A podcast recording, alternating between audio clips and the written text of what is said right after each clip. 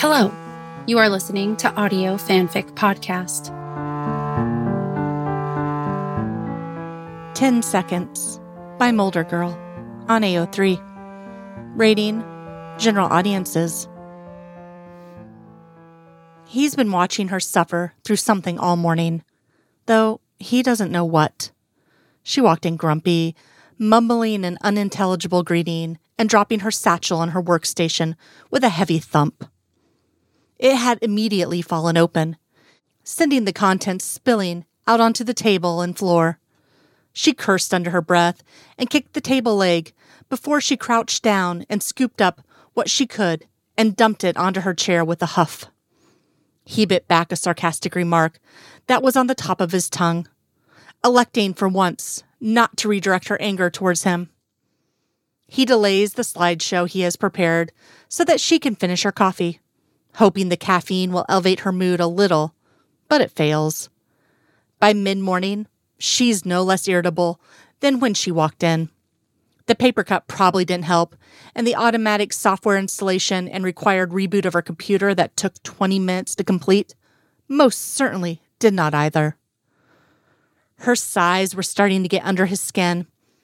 Ever since the X Files had been returned to them, he'd been trying to work on his patience, but sometimes it was hard, especially when she won't talk to him about what's bothering her. He knows it can't be something he did or didn't do. Because just yesterday, he finished his latest case report on time, had all his expense receipts in order, and got them out of the office before five. All he'd done after leaving was go for a run, order a pizza, and fall asleep watching B movies on the Sci Fi Channel. So he couldn't possibly have managed to piss her off. At least, he didn't think he could have. Hey, he says. What? she snaps. He gets up from his desk and comes around to the front. Come here for a second, he tells her. Why? Just come here. She sighs, but gets up and stomps over to him with her arms crossed. There's an unhappy little scowl on her face as she looks up at him, pinching her brows together. He takes a hold of her elbows and squeezes them for a brief moment, and then puts his arms around her and brings her to his chest. Mulder. Count to ten, he says. I don't want to count to ten. He pulls her a little tighter. Count to ten. One, two, three, four, five, six. Easy, he whispers, cutting her off. He takes a deep breath and rubs a circle over her back with the flat of his hand. One one thousand, two one thousand. She sighs in return and deflates a little. Her arms loosen and she takes a deep breath as well. Three one thousand, four one thousand. He wraps his arms fully around her as she finishes counting, and then squeezes gently after she reaches ten one thousand. He lets her go sweeps his hand down her back once more, and then walks behind his desk. She stands still, staring at him. Mulder. Hmm? He smooths his tie down his chest as he sits down. The raised eyebrows, widened eyes, and slight head shake all tell him she's waiting for an explanation. He pushes his chair back and opens the bottom drawer of the cabinet behind him and digs through it until he finds what he's looking for. He pulls out a psychology magazine from April 1998 and flips through the pages. He stops, turns the magazine around, and slides it across the desk towards her, tapping one of the articles. She steps closer and leans over to read. Hugging for at least 10 seconds at a time releases oxytocin, a hormone which helps your body fight infection, boost your immune system, and eases depression.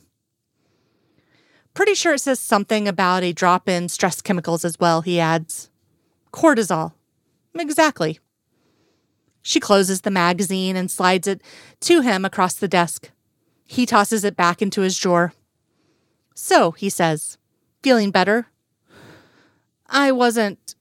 She trails off, opening and closing her mouth a few times, before she gives him a short nod. Good. He grabs the remote for the slide projector and stands. Have you ever heard of the White Thing of the Kanawha Valley? No, I can't say I have. I don't even know where the Kanawha Valley is. West Virginia. Mulder moves around the desk past Scully to flip off the lights. Some say it's half bear, half dog, saber like fangs and white woolly fur, possibly a relative of the Sasquatch. The Sasquatch. There's been a rash of sightings in Cross Lanes, West Virginia recently.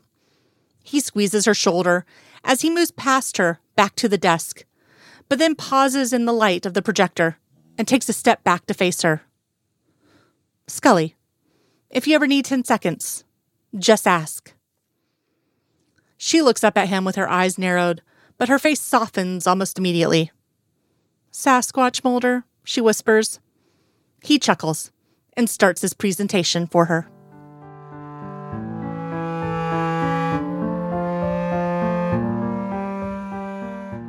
If you like this story and would like to contribute, you can do so by going to our Patreon page at www.patreon.com forward slash audio fanfic pod.